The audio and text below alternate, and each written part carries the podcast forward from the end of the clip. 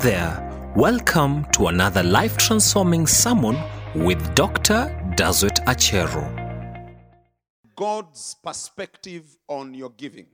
God's perspective on your giving, or God's perspective on giving. Let us pray. Father, we thank you for this moment. Speak to us today. In Jesus' name we pray. Amen. Tell your neighbor God's perspective on giving. I heard a story about a groom who approached his pastor during the wedding rehearsal with an unusual offer. He told the pastor he will give him 10,000 shillings if he will change the wedding vows. This is what he told the pastor. Told the pastor, Pastor, when you get to that part where I'm supposed to promise to love, honor, obey, and be faithful to my wife forever, I'll appreciate if you just leave that part out. And so he gave the pastor the 10,000 shillings and walked away satisfied, you know, knowing that the pastor will do exactly what he had requested. On the day of the wedding, when it came time for the groom's vows, the pastor looked at him and said, Will you promise to prostrate yourself before her, obey her, and, and obey her every command and wish, serve her breakfast in bed every morning of your life, and swear eternally before God and your lovely wife that you will never, ever even look at another woman as long as you both shall live? The groom gulped and looked around and looked at the pastor. And be- because everybody was waiting for his response, he said in a very tiny voice, Yes. And then he leaned towards the pastor and hissed, I thought we had a deal. Then the pastor reached into his pocket and gave him back the 10,000 shillings. And then he whispered and told him, Your wife gave me a better offer.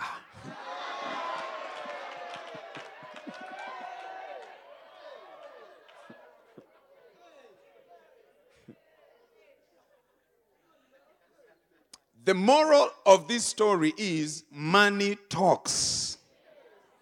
Tell your neighbor, money talks. But there are people, despite money talking, there are people who say, if money talks, all it ever says to me is goodbye.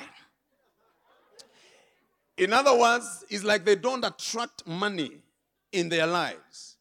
I'm, I'm certain today that there are people, even in this room, who will echo these words that money has a way of saying goodbye to them. Money doesn't come their direction.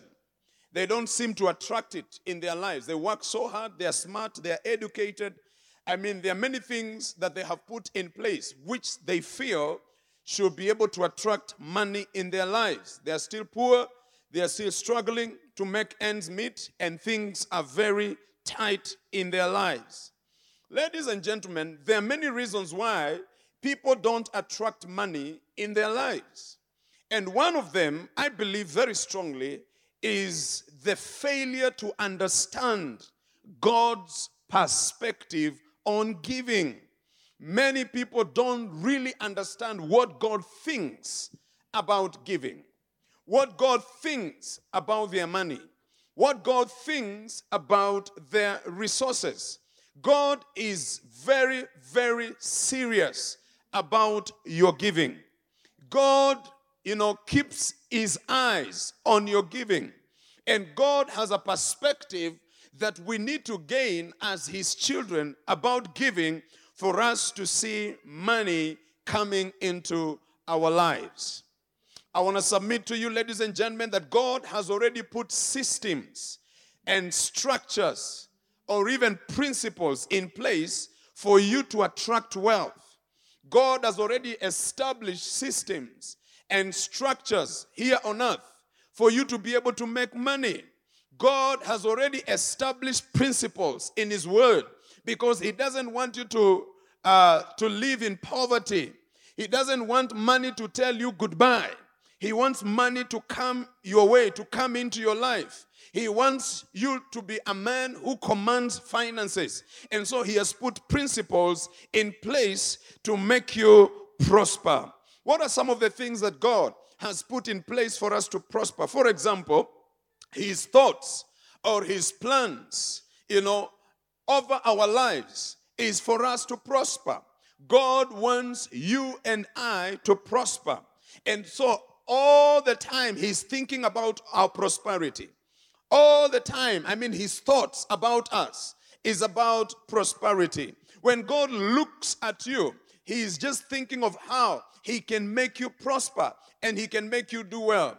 When God looks at you as his child, he's thinking of how he can open doors for you. He's thinking of how he can, you know, unleash a promotion in your life so that you may be able to make money. The Bible says Jeremiah in Jeremiah chapter 29 and verse 11 from the NIV translation of the Bible, the Bible says, For I know the plans I have for you, declares the Lord.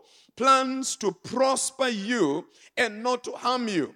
Plans to give you a hope and a future. So you can see that God has good plans for us. The way he thinks about you is not the way the devil thinks about you.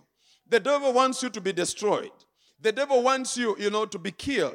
The devil wants your destiny to be frustrated. But our God is different. When he thinks about us, he's, uh, he's thinking of how he can prosper us. He's thinking of how he can elevate us. He's thinking of how he can make our lives better. Can I hear an amen?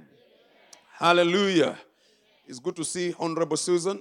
Karibu sana. Let's appreciate her. And Miss Tamburu, it's great to see you. Karibuni sana. All right. Now, number two, God has granted us power. Somebody say power. Say again, power. God has granted us power to make wealth. He has given you the ability, all that it takes for you to be able to make wealth.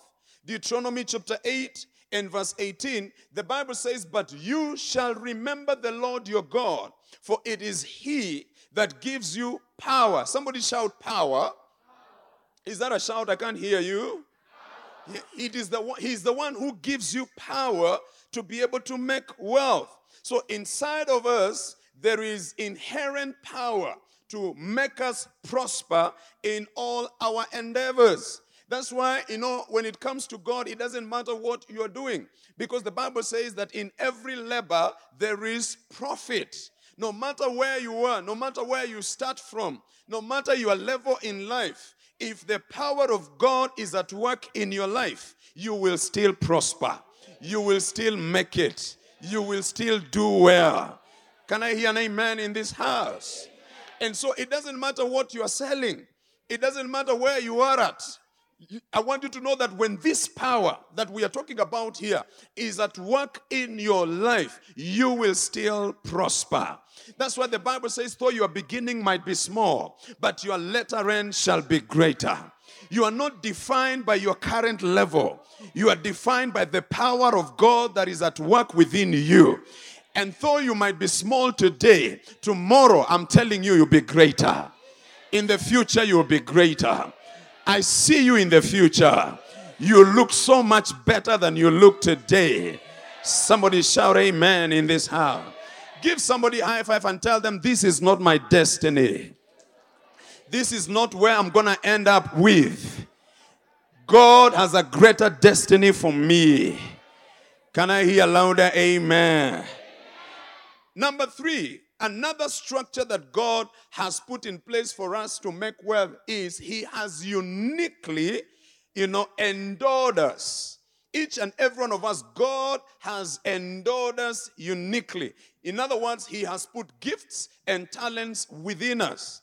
God has gifted each and every one of us in a very unique way. You have a gift that is meant to make you succeed.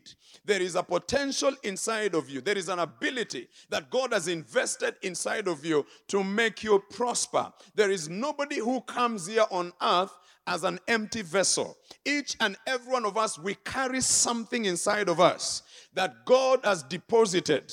When you are knitted in your mother's womb, there is something that God put inside of you. And that particular thing, it is meant to make you prosper. Can I hear an amen?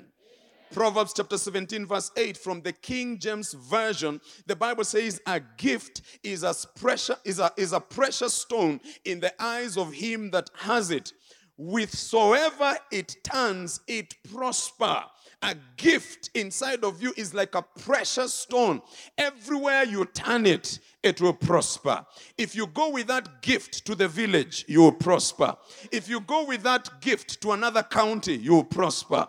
If you move from this company to another company and you engage your gift, it will still prosper.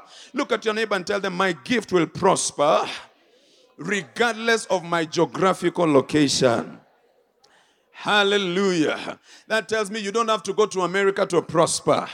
You can make it in Nairobi. You can make it in Kenya. You can make it in Nakuru. You can make it in Eldoret. You can make it in Mombasa. You can make it, mention your village. Some of you, even your village is not in the map. When you search it, when you search it with the Google, the Google gets confused.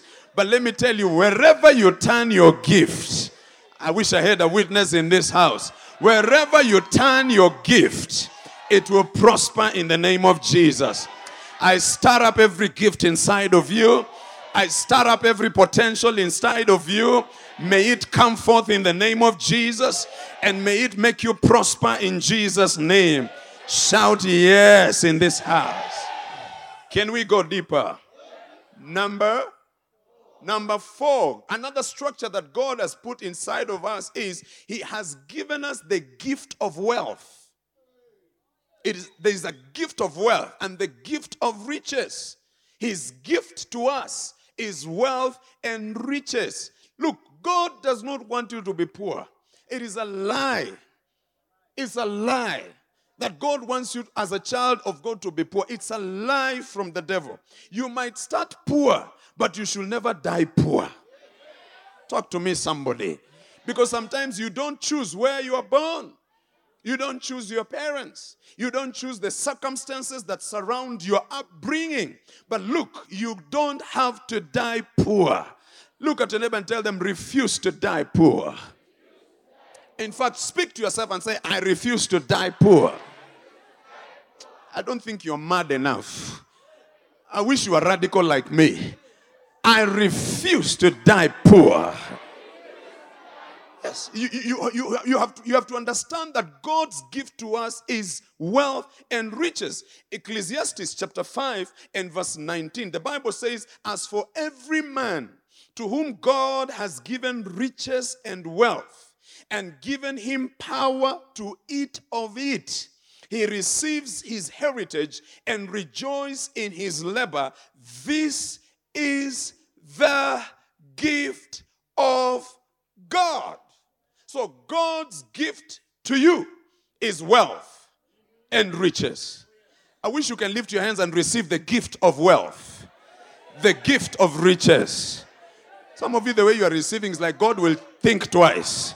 Receive the gift of wealth, receive the gift of riches. As you are saying that, even now, the demons of poverty are living your lineage, they are living your family, they are living your bloodline. Receive the gift of wealth, receive the gift of riches.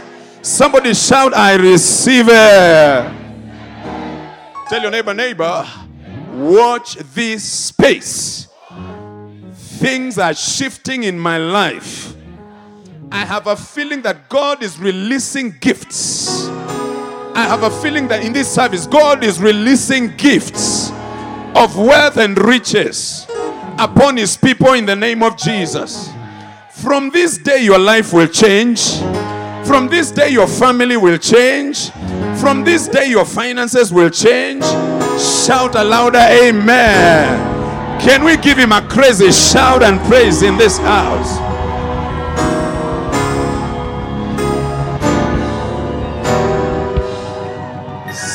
We are still talking. And so you can see that the structure is in place. The structure for you to make it is in place. And it has nothing to do with your skin color, it has nothing to do with your tribe. It has everything to do with knowing who you are in God. Do you understand what I'm talking about? And knowing what God has already established for you to be able to make it. Look at a neighbor and tell them, I'll make it. I'll make it. Whatever you want to do, may you make it. Whatever you want to apprehend, may you receive it. Wherever you want to reach, may you reach in the name of Jesus. Whatever you want to acquire, may you acquire in the name of Jesus. Acquire houses, acquire lands, acquire whatever you desire for your family and for your life. May you apprehend it in the name of Jesus. I push you into it this morning. I accelerate you into it this morning. I raise you to that level you desire this morning. Shout a louder yes in this house. Give somebody a high five and tell them the system is already in place. My goodness, I feel like preaching. Are you ready for me this morning? The system is already in place, the structure is already in place, the goodwill is already in place, the blessing is already in place, the favor is already in place. Ah, yes, it's already, it's already in place for you. Sit down, sit down. Let's keep on going. And so, because God knows He has put all these systems and structures in place for you to make it, He is very keen to see how you release what He has given unto you. He is very keen, He's very intentional about what you have received because He knows you will receive it, He knows you will have it. And so he's very keen to see as you receive it, how are you releasing it? And that's why we want to look at his perspective on giving. You see, in Mark chapter 12 and verse 41, the Bible says Jesus was in the temple and he sat opposite the treasury and observed how people were giving. Can you imagine that Jesus went to church and then he stood next to the offering basket and he was just watching how people, you know, were bringing their offerings. And you know, Jesus knew everybody. The way a pastor knows his members. And I was just thinking maybe we should change how we receive offerings so that I can be standing next to the offering basket. I see how you are dropping the offering, and then I look at you, then I look at the offering. Hey! Then I just say, Lord, have mercy. Because God is very keen on how we give, because He knows the blessings that He has given unto us. Do you understand what I'm saying? And you can see that Jesus was there and he was observing how people were giving. Read the story and see how he reacted to their giving. God is very, very interested on how we give, you know, unto him. And today we want to look at God's perspective on giving. I'm going to give you three points and then I'll be out of your way. How does God view our giving? Number one, God cares about what you give. God really, really cares about what you give. You see, God is a supreme being and he deserves our worship, he deserves all honor, and therefore, when we appear before him, we should bring him offerings to worship and even to honor him. And we should bring offerings that he deserves. We should bring him gifts that he deserves because he is a supreme being. He is God. He's the creator of the universe. He is the giver of life. He's the one who has even blessed you with the blessings that you have. Because he has already put systems into place for you to be able to attract wealth. He has given you that job. He has given you that breakthrough. He has granted you that favor. And so we must always learn to worship and to honor him in a, in, in, in a good way when we appear before his presence. Can I hear an amen? So, what we bring, ladies and gentlemen, must be a reflection of the honor we have for Him. What we bring must be a reflection of the worship we have towards our God. I want to show you something in Malachi chapter 1, verse 6 to 8, the Bible says that a son honors his father. When a son wants to honor his father, he is very careful on the kind of gift that he gives unto his father. You know, um, when my father was alive, you know, I was very careful what I gave him because he's my father. He was not just any other person on the face of the earth. I was very careful the kind of gift, you know, I gave him. The same way I'm very careful what I give unto my mother. My mother, you know, is still alive and she's growing strong. And I pray that God give her, God will give her long life. Hallelujah. Amen. And I pray for myself that I may also live for long. you don't want me to live for long. What's your plan? so a son honors the father. And the scripture continues to say, and a servant his master. If then I am the father, now God is speaking, say, if then I am the father, where is my honor? And if I am a master, where is my reverence? All right? And then the Bible continues to say, says the Lord of hosts to you priests who despise my name. You offer defiled food on the altar. Now, God is, is, is, is changing the subjects and is directing the message to himself. And he say, Look, I am your father. You know, I'm your father. And yet, you guys, when you come to me, you despise my name. And then the people ask, In what way have we despised your name? Then God says, You offer defiled food on my altar, but say, In what way we have defiled you? By saying the table of the Lord is contemptible.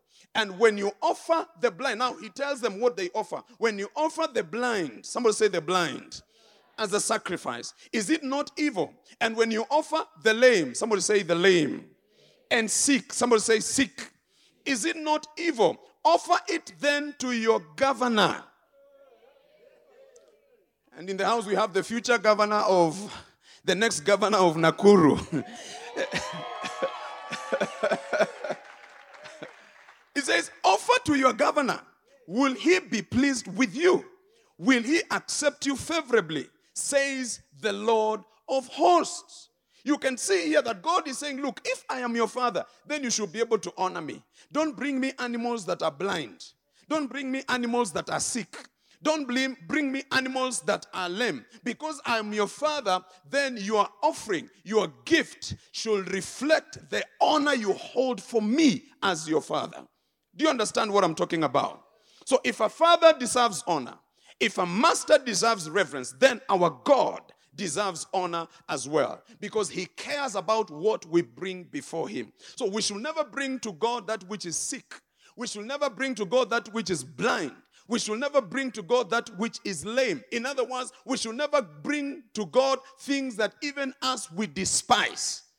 Because anything that is blind, it means you despise it. That's why you're bringing it to God. It doesn't cost you anything. Anything that is sick is almost dying anyway. Let me just take it to God. Anything that is lame, it cannot function. If it is a bull, it cannot work. So let me just take it to God. You should not give God what you despise in your eyes. Because when you give God what you despise, it shows that you have despised Him. It shows that you don't really honor Him. You don't really hold Him in esteem. So, honor and reverence must be reflected uh, by the sacrifices that we bring before God. Otherwise, God will say that we have despised him. God cares so much about what we give because our reverence for his name determines the quality of our sacrifice. Our reverence for the name of Jesus determines the quality of our sacrifice. Touch your neighbor one more time and tell them God cares about what you bring to him. Genesis chapter 4, verse 3 to 5, the Bible says that in the process of time, you know, Abel and Cain brought an offering to God. And Abel, you see, brought something that provoked God to react to his offering. Look at verse 3 to 4. The Bible says that Abel, in the process of time, it came, and in the process of time, it came to pass that Cain brought an offering of the fruit of the ground to the Lord. That is Cain. He just brought a fruit to the Lord. All right. And then Abel also brought of the firstborn. Look at that. Of his flock and of their fat. He brought the firstborn and then he brought also the fat. that was together with the firstborn. And the Lord, look at God's reaction. And the Lord respected Abel and his offering. How about Cain? Verse 5. But he did not respect Cain and his offering. And Cain was very angry and his countenance fell. The reason why God could not respect Cain's offering is because his offering did not reflect the reverence and the honor he has for God. Abel's offering was accepted because it reflected the honor and the reverence that he has for God. So when we bring our offerings, I want you to understand that God looks at what we give and he cares about what you give and you have to be careful what you bring before God. If you despise it, God will not like it. If you despise it, God will not be happy with it. If you despise it, God will not release a blessing in your life. Can I hear an amen? You see, I made a decision long time ago before coronavirus came, you know, we were giving a lot of cash. You remember those days? Before we were doing everything virtual, pay bill and stuff like that, we were bringing cash into the house of God. You remember those days? Or you don't remember? You remember those days? I made a decision I will never bring to God notes that were old. Because there are people who used to bring very old notes that when the people were counting monies, they have to actually use an iron box to try and iron you know, the notes before they count them. I decided I will always go to the bank and look for new notes to bring to the Lord. That is how I reverence God because I said I want to bring them new so that when God decides to bless me, He blesses me with quality stuff. Do you get what I'm talking about? Because the Bible says, give and it will come back to you. Whatever you give will come back to you. If you give shirts, they will come back to you. If you give shoes, they will come back to you. If you give, if you give, uh, if you give uh, old notes, they will come back to you. Good measure, pressed down, shaken together, running over, shall men give unto you. You'll go and buy the change they give you. You look at that note, you almost want to sanctify it before you touch it. Because wherever you sow, the Bible says God is not mocked. That is, wherever you sow, that's what you're going to reap. Amen. So tell your neighbor, God cares about what you give. Secondly, what is God's perspective on our giving? God cares about how you give. God cares about how you give. So, how you give also is also very, very important. We don't just come and throw money at God. It's like God is a beggar. So let's go and just throw money at him. You know, you throw anything in that basket, hoping that God will see it and accept it. He cares about how we give unto him. Now, there are three ways of how we should give our offerings unto God. Number one, we should give cheerfully. Somebody say cheerfully. In other words, there should be joy. You should be happy. Your face should be nice. Hallelujah. It should not be a six o'clock face. It should be nice. You should be happy you're giving to God. You should not look like you have, you're, you're, you're chewing bitter lemon. You should be happy when you're giving unto God. Second Corinthians chapter 9 and verse 7b, the Bible says, For God loves a cheerful giver. God loves a cheerful. Look at your neighbor and tell them, Show me some joy. Huh? Are you seeing some joy on your neighbor's face? Hey, my keyboardist, you're too sad. Tell your neighbor one more time, show me some joy. I need to see your teeth. Relax your face a little bit. But many people don't give with joy. They are not cheerful when it comes, you know, uh, to giving. They are sad. They are gloomy. They feel like God is taking their money. They feel like God is robbing them, you know. And, and, and remember, on Friday, I was even talking about it. And many people are sad because they don't understand giving from God's point of view. They think that God is taking from them. And that's why, you know, they are sad. They're thinking about unga. Unga is how much right now? 200 and? Eh? 218 shillings. Wow. Then they are thinking about cooking oil. How much is cooking oil? Huh? Father, I prophesy one of these fine days, all these prices will come down in the name of Jesus. Hey. Oh, you think I'm not a prophet? I'm a very anointed prophet. I prophesy it will come down in the name of Jesus. So sometimes when you're giving, you're thinking of the unga. Say, hey, God is taking my unga. You start counting. If you give a thousand, you count how many ungas God has taken from you. Then you become depressed. You think about the oil, you become depressed. But look, the Bible says God loves a cheerful giver. Amen. As you are giving, you're happy. As you are giving, you're excited. As you're giving, you're not having heaviness in your heart. That is one of the ways of giving unto the Lord. I hope today you're happy that we are going to give towards the building of God's house. Can I hear some excitement in the house? Yes. He is happy when you are happy, bringing your offerings, you know, into his, you know, house. Amen. Number two, how should we give? We should give lavishly. We should give lavishly. That's how we give. We give lavishly. Lavishly means marked by profusion or excess. It is in great quantity.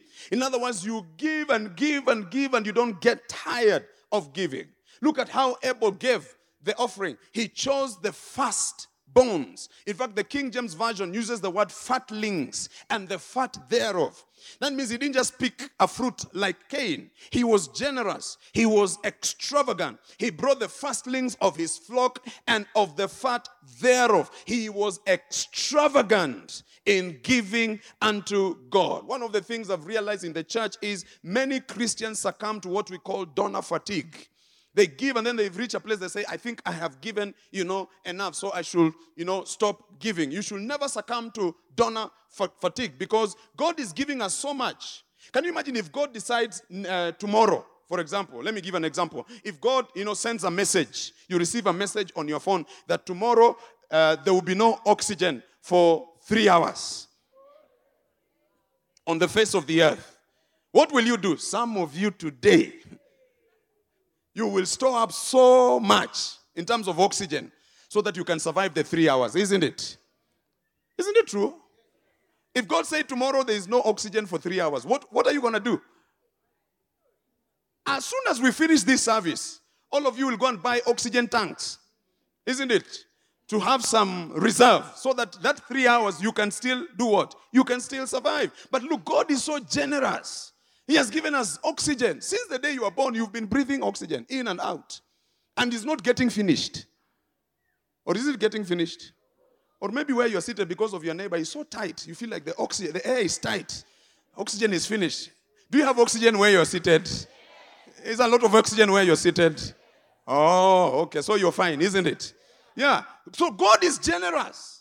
God is so generous. He's giving us rain, He's giving us sun, He's giving us all these blessings. And God is never tired of giving unto us. He's extravagant. And He even gives those who curse Him. They use the breath that God has given unto them to even curse Him. But He's still generous. So we should emulate God and also give unto Him lavishly. Can I hear an amen? So become an extravagant giver. Like this woman who came, you know, in this room where Jesus was, and she broke, you know, this very expensive alabaster box and she poured all of it, you know, on Jesus. You know, you know, you know, can I tell you something? I've realized that when you buy, for example, a very expensive cologne, hallelujah. Can you sniff your neighbor? Do, do you think it's expensive or is is is is cheap? Huh? If, if you buy a very expensive cologne, by the way, you don't need to use a lot. A tiny drop can last you two weeks. But cheap ones, everywhere. After 30 minutes,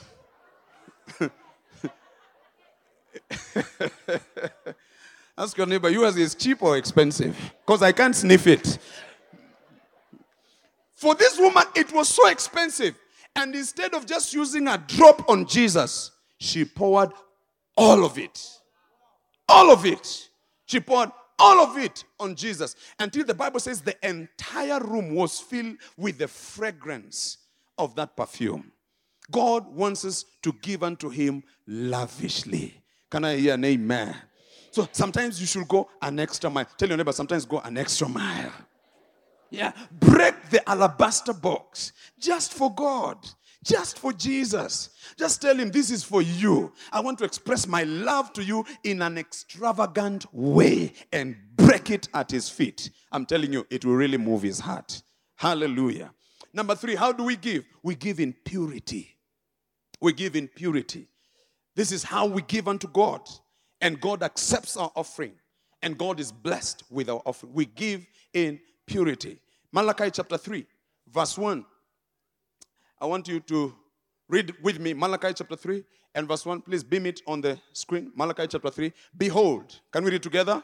Behold, I send my messenger, and he will prepare the way before me. And the Lord, whom you seek, will suddenly come to his temple, even the messenger of the covenant, in whom you delight. Behold, he is coming, says the Lord of hosts. Verse 2 But who can endure the day of his coming? And who can stand when he appears? For he is like a refiner's fire and like launderer's soap. Verse 3 He will sit as a refiner and purify and a purifier of silver. He will purify. Somebody shall purify. I can't hear your shout. Shout again, purify. He will purify the sons of Levi and purge them as gold and silver, that they may offer to the Lord an offering in righteousness. So God says, I'm going to purge the sons of Levi so that when they offer their offering, they offer it in righteousness. So God wants you to offer your offering in righteousness, in purity. Look at verse 4. Give us verse 4. Verse 4, verse 4, verse 4. Then, look at that. Then, read with me. Then the offering of Judah and Jerusalem will be pleasant to the Lord, as in the days of old, as in former years. So when we offer our offerings in purity, the Bible says that offering will be pleasing to the Lord. Do you know the reason why, you know, we don't get blessed so much in church when we give? You know, is because we don't offer our offering in purity. Have you heard Christians say, I've been tithing, I've been giving, I've been sacrificing, I've been giving my monies to this church for the last five years, and it's like nothing is happening in my life. If you check your heart, you will realize that you have been tithing, you have been giving in defilement. Your heart has not been purged. Because some people think that of the, the, the, the, monies they give is a substitute of living a life that is acceptable before God. It is not a substitute. Your offering should flow from a lifestyle of commitment to God, from a life that is committed to God, rather. Do you understand what I'm talking about? And so, if you give and you're full of bitterness, God does not accept that offering. If you give and you've just slapped your wife Sunday morning, and you tell her, if you say it, I'll kill you, God will not accept that offering. Wife, are you here? If you give and you scratched your husband at night when he was asleep, I saw a video. you know, some wives cannot beat you when you are awake, they wait until you are asleep. I saw this video of this woman, you know, when they were asleep with their husband. She woke up in the middle of the night and she slapped the husband. And the husband woke up. And she told the husband, Honey, it is a nightmare. Please go back to sleep. And the husband went back to sleep.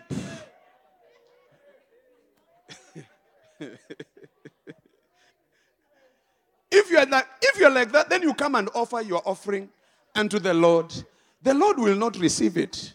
Because that offering has not been offered in right. this side. You're very quiet. Are you the ones who do that or what?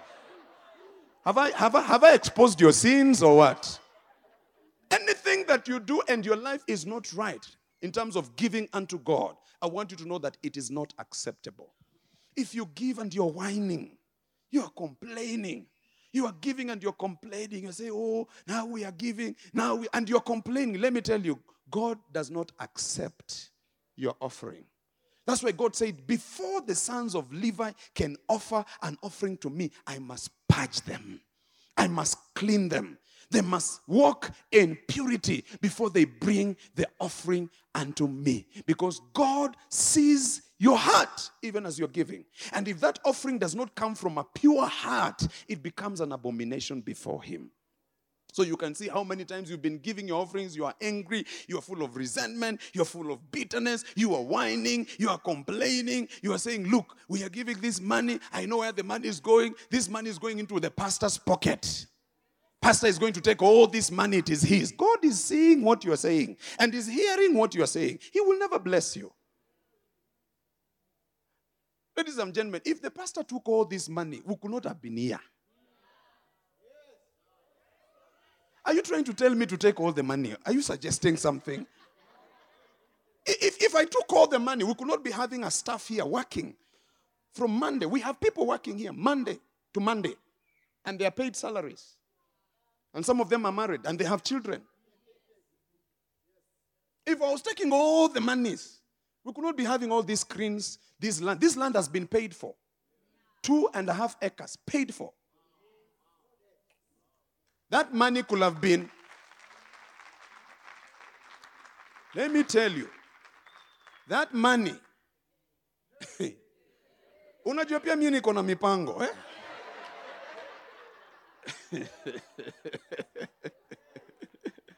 ama mnafikirianga mapastors wananga vision. But me what is for god is for god.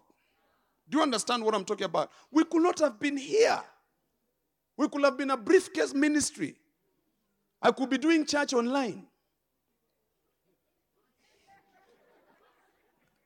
After receiving the monies for buying land, I could have told you, ladies and gentlemen, from today, we are moving our church from the physical uh, location to the virtual location. Meet me on Facebook. Or meet me on YouTube. Catch me if you can.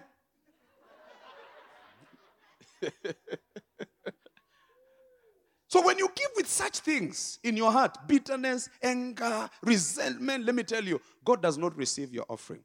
The church can receive your offering, but God has not received it. I don't just want to give for the church to receive it. I want to give so that I can have eternal investment in heaven. Because God has received it. And then God releases a blessing upon my life. Hallelujah. Look at your neighbor and tell your neighbor, neighbor, now I see why you are really not progressing the way you should. Matthew chapter 5. I'm about to finish. Matthew chapter 5, verse 23. I want to show you something here very powerful. Matthew chapter 5, verse 23. This is Jesus speaking, and he says, Therefore, can you can you read with me? Therefore, if you bring your gift to the altar, and there remember that your brother has something against you. Verse 24. Leave your gift there before the altar and go your way. Fast. Somebody shout fast. Fast, make things right. First, do what? Be reconciled to your brother. And then, after you're reconciled to your brother, then come and offer your gift. Hey, it is serious. Some of you are already seeing your sins as I'm preaching, isn't it? It is very serious. Clear things out. Hmm? Some of you, came to church with your husband, you're not talking in the car.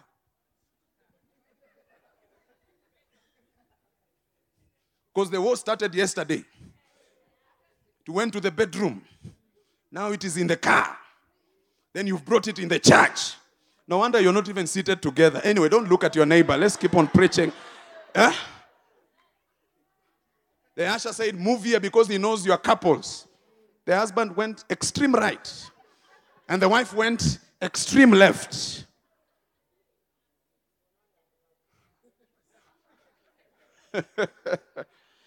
and the wife is not sure if they will use the same car going back home.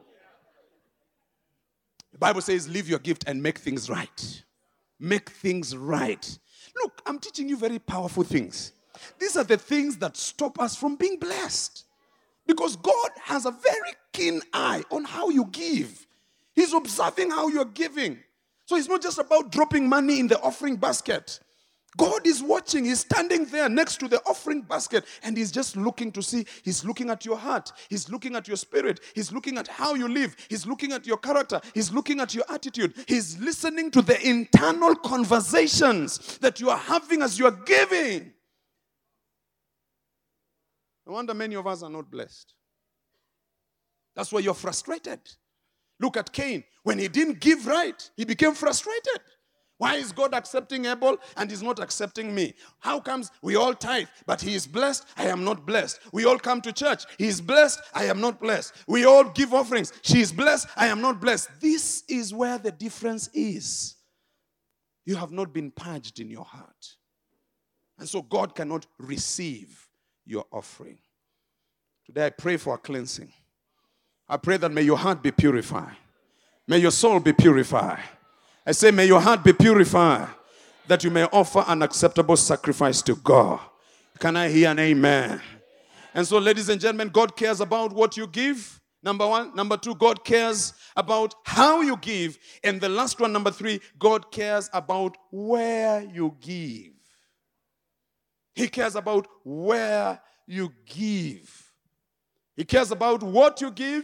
He cares about how you give it. And He cares about where you give. You must be very careful where your money goes to.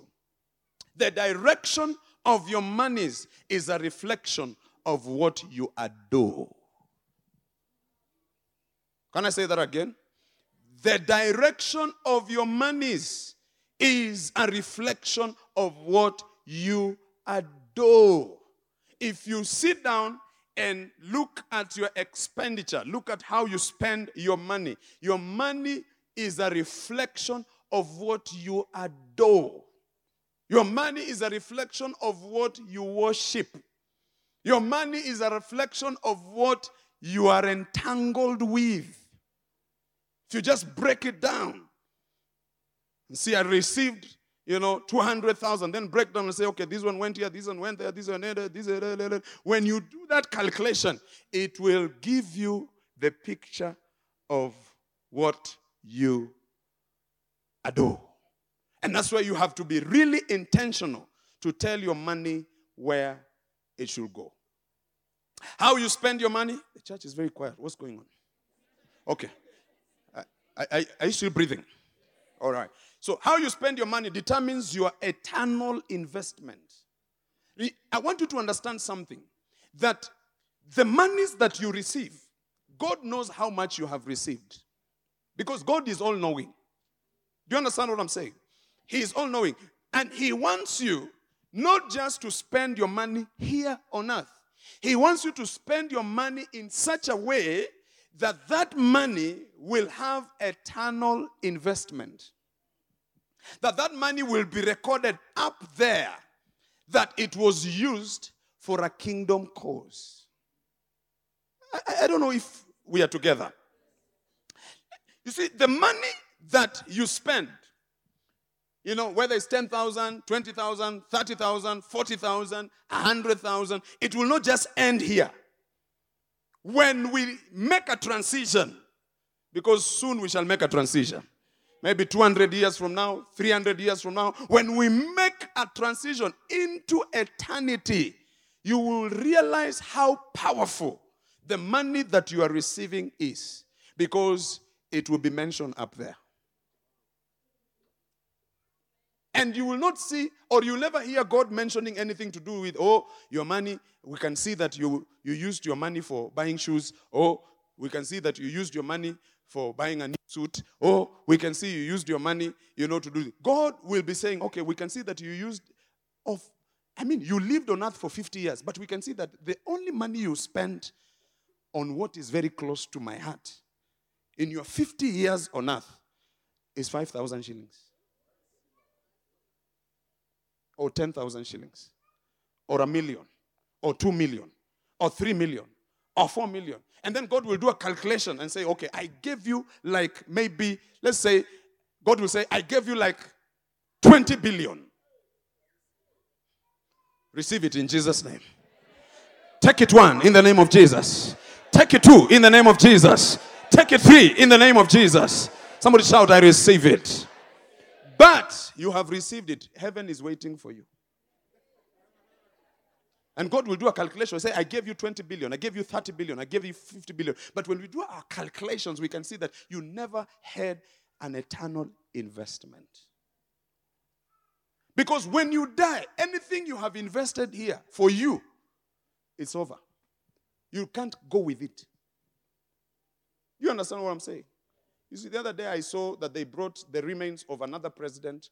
Uh, I don't know of which country. I don't know if it's Ghana or wherever. Um, and the only thing they brought back to the country to be buried was his gold teeth. Patrice Lumumba. It was for Congo. The only thing they brought back in a coffin was his gold teeth. So even the teeth was bought. Because nobody has naturally gold teeth. That's the only thing they brought back. He left everything behind. House, everything behind. When you step there, your money should follow you there. Oh, Lord. Help me preach this thing. Okay. I can hear some of you saying, Pastor, give us a scripture. Scripture is coming. Matthew chapter 6. You're telling us things, you're shaking, shaking us here. Give us a scripture. Matthew chapter 6. Stop scaring us, Pastor. Give us a scripture. Matthew chapter 6, verse 19. Hmm. Are you ready for the scripture? Do not lay up for yourselves treasures on earth, where moth and rust destroy, and where even thieves break in and steal, isn't it? You can see that some of the things we have here, you know, they succumb to moth. They are destroyed, isn't it? A moth is like a butterfly which comes and eats up whatever. It's like a funny insect that comes and eats up what you have already, you know, um, what you have already established here. A moth can represent many things. You know, sometimes you can go to go, you can go to your wardrobe and you remove your Sunday best. When you want to wear it, you realize that some rats came and ate your cloth. Isn't it true? Yes. Ate part of it. Gone. You know? Or you can you, you, you can have something and when you want to use it, you find that it has accumulated rust. Or sometimes you go, I remember one time, you know, uh, something had broken in my in my bedroom. So I brought I brought some carpenters to come and fix it. These two wardrobes, you know. Uh, one day I was pulling one, and then when I pulled it, it came all the way. when I tried to retaliate, it was impossible. So I called some carpenters there. They came, you know, and because I trusted them, so I mean they were fixing, you know, they were fixing it, and I was not there. Then they left. Several months later, I had a bracelet, a gold bracelet. I wanted to wear it. I looked for it. I looked for it. I looked for it. I couldn't find it. Then I remember the last time I saw it is before the carpenter came to my bedroom. So while he was fixing it, he was helping himself. Thieves are everywhere. Some of you think when we talk about thieves, it's somebody who will come and break into your house. Thieves are everywhere. Yeah, thieves are even in church. That's why you can see that you cannot worship away from your phone. Yeah, even if you close your eyes, you close your eyes, but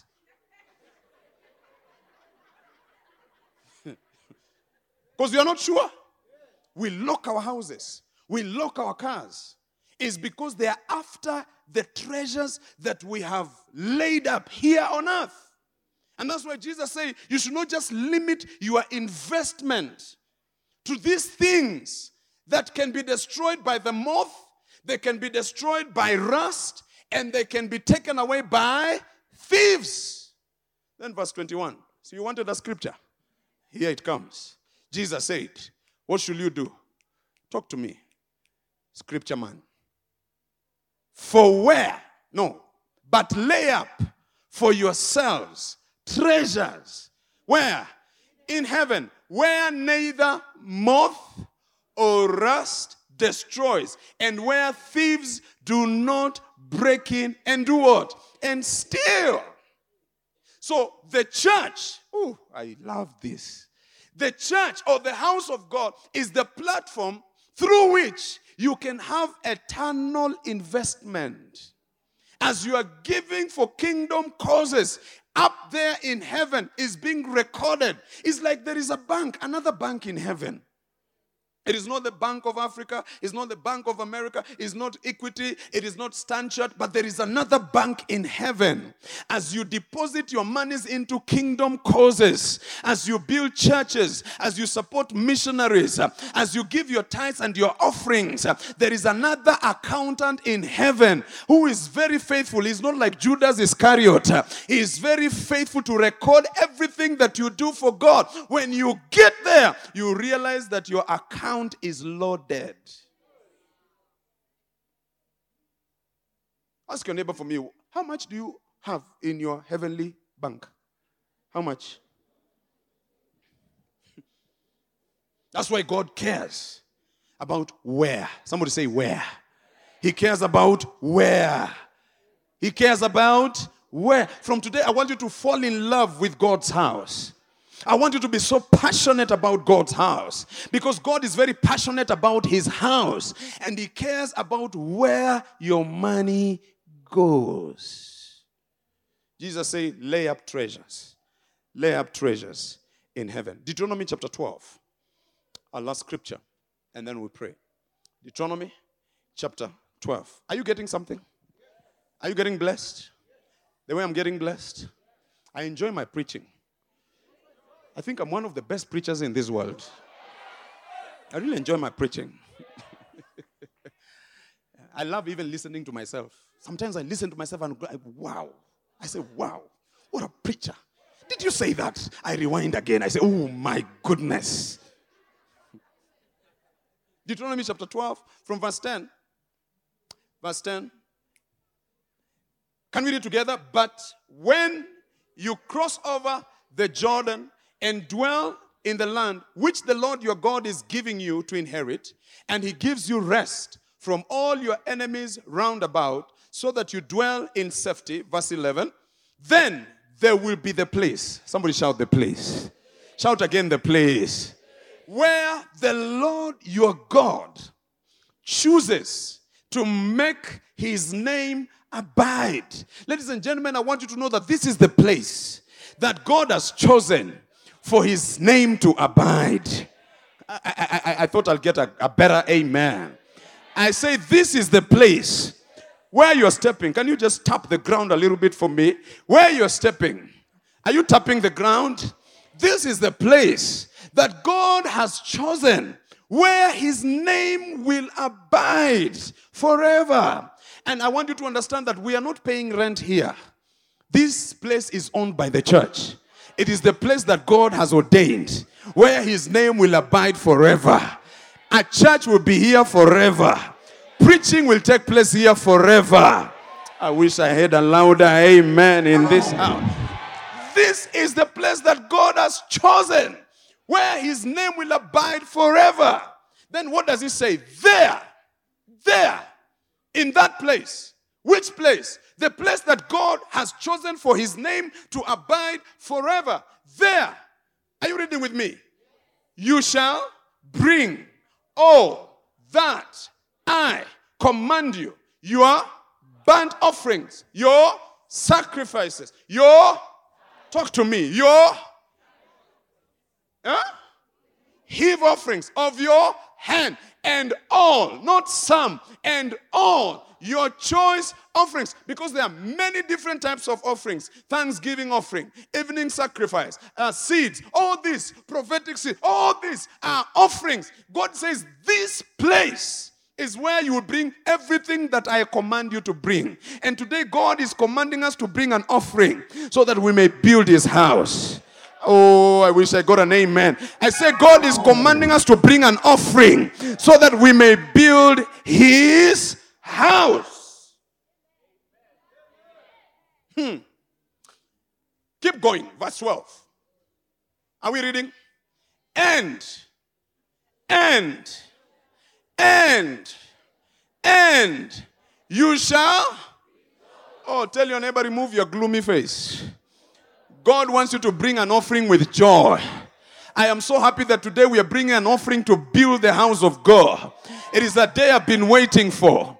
It is a day I've been praying for. And I'm not gloomy. I'm not sad. I don't feel like God is robbing me. I know that this is the right thing to do. This is the good thing to do. And I'm so glad that God has given us an opportunity to be able to build Him His house. And so I will rejoice. Am I the only one rejoicing in the house of God for such a beautiful, wonderful day? Is your neighbor rejoicing? Are you rejoicing? Can I hear a voice of rejoicing in this house? Because this is the day. This is the day. This is the moment. This is the hour. This is the season. God says, You shall rejoice before me, before the Lord your God. You, my goodness, and your sons and your daughters. Parents, did you tell your children to get ready for this day? Are they excited about this day? I'm telling you, my children are so excited about this day. My daughter was so excited about this day. I don't even think they slept. They were so happy about this day because they want to be they want to be part of building God's house. Are your children excited? Are your sons excited? Are your daughters excited? Young people, are you in the house? Are you excited? Legions, are you in the house? Are you excited? Your sons, your daughters, your male and female servants, and the Levite who is within your gates. Your Levite is your pasi. Simona vile nimechangamka? Eh? Ama? I am very excited. Since he has no portion or inheritance with you, verse 13. Mm. Take heed to yourself that you do not offer your burnt offerings in every place you see. Because there is a particular place that God has ordained for you. So be careful. That's why I told you you should be careful where your money goes. Do you understand what I'm saying? Tell me, from today, I'm protecting my monies. My monies will not just go anywhere. My monies will not just do anything. Yes, be careful that you don't offer your offering anywhere else because there's a place that God has ordained for you. And today, ladies and gentlemen, I want to encourage all of you. I want to motivate all of you to get excited about this uh, venture because this is a good thing because God cares about where we give. And I want you to know that the City of Transformation Church is good soil, it is good ground as you release your seed on this place. This is an altar that God has established over this place. Out of this place, people have been healed, people have been saved, people have fallen in love. There are people who have fallen in love in this ministry. I'm sure if they never came to this ministry, they would be single like a biscuit. Isn't it true? I mean, people have been healed in this ministry. People have gotten breakthroughs in this ministry. I want you to know this is a good ground. I wish I had a witness. This is a good ground. I say this is a good ground. This is the place that God has chosen for you. As you sow your seeds, I prophesy. May God bless you. May God bless your sons. May God bless your daughters. May God bless your business. I wish you can receive this prophecy. I prophesy every seed that will fall on this altar, may it germinate. May it bring forth harvest over your life in the name of Jesus. Shout yes in this house. I want you to give five people high five and tell them, neighbor, this is my place of sacrifice. This is my place of miracles. This is my place of breakthroughs. This is my place of sowing my seeds.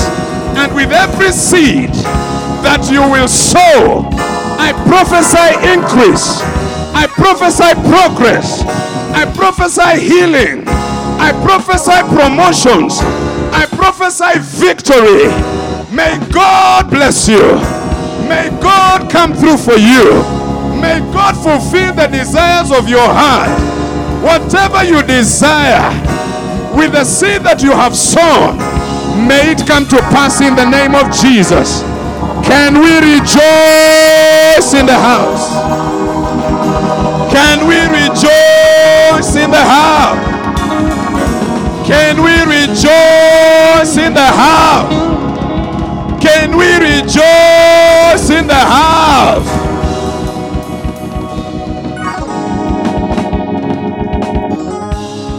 I want you to lift up your hands. If there's anything in your heart, might be bitterness, might be anger, something, I want you to clear it with God right now in the name of Jesus. Ask God to wash you, ask God to cleanse you as we get ready to enter into a moment of giving. Ask God to purify you, ask God to wash you. Yes, Lord. Purify us, Lord. Cleanse us, Jesus. Make us clean, Lord. Let, yes, Lord. Move in every crevice of our hearts. Purge us today. Yes, Lord. Hallelujah. Hallelujah. Hallelujah. Yes, talk to God. Talk to God. Before we give, talk to God. Tell God, wash me, cleanse me, purify me. I want to offer a sacrifice that will be acceptable. I want to offer a sacrifice. I want to sow a seed that will be acceptable in your sight, oh God. Cleanse me, Jesus. Purify me, Jesus. Hallelujah. Create in me a clean heart. Oh God. And renew a right spirit within me. Create in me a clean heart. Oh God. And renew a right spirit within me. Cast me not away.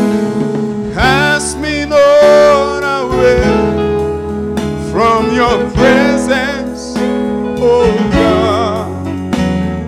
Take not thy Holy Spirit from me. Yeah. Restore unto me the joy of thy salvation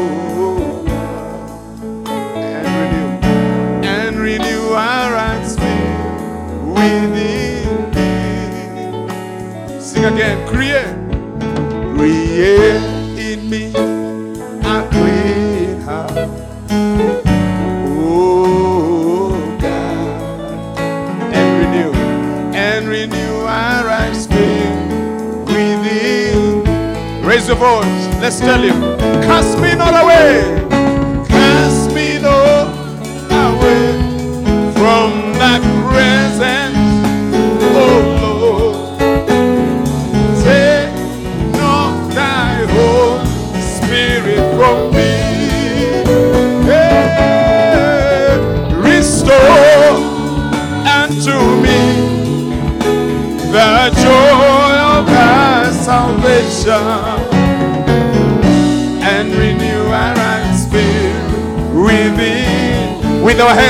up, let's tell him one more time Cast me not, cast me not away from your presence, oh God. Take the Holy Spirit from me. Take it not from me, restore, restore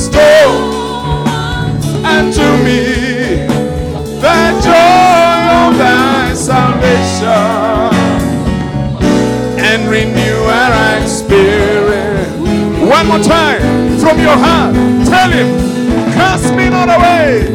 Cast me not away from your presence. Yeah, take not thy holy spirit from me. Eh, restore, restore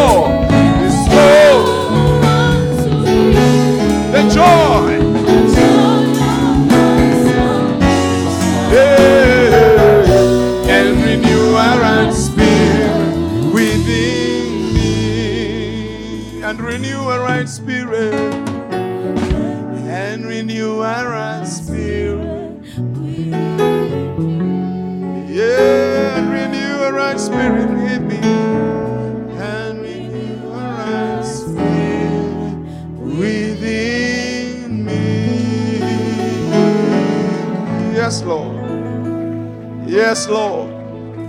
Renew a right, a right spirit within us. Cast me, cast us not away from your presence. Clean our hearts today. Everybody put your hand on your on your heart and say, Lord Jesus, purify my heart. Cleanse me as I prepare to offer you my sacrifice. Purge me the way you part the sons of Levi. May I be holy. May I be righteous. Forgive me where I've gone wrong. Forgive me for the things I've said, for the things I've done that have grieved your heart.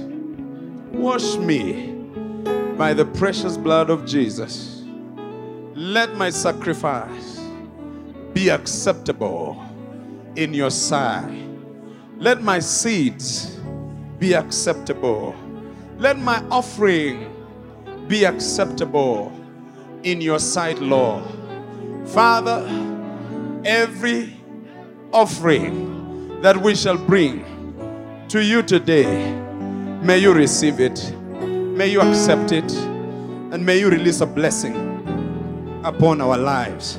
Thank you for forgiving us, for washing us, for cleansing us, for purifying us. Thank you for positioning us to offer an acceptable sacrifice before you, Lord. I thank you, Father, and I bless your name. In Jesus' name, amen. Amen. Amen.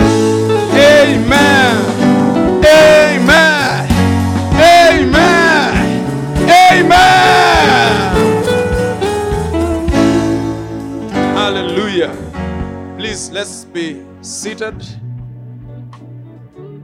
Tell your neighbor now I feel like I can I can I can give. Glory to God. Thank you for listening to this podcast. You can now get in touch with Dr. Dazut Echero on Facebook, Instagram, and Twitter.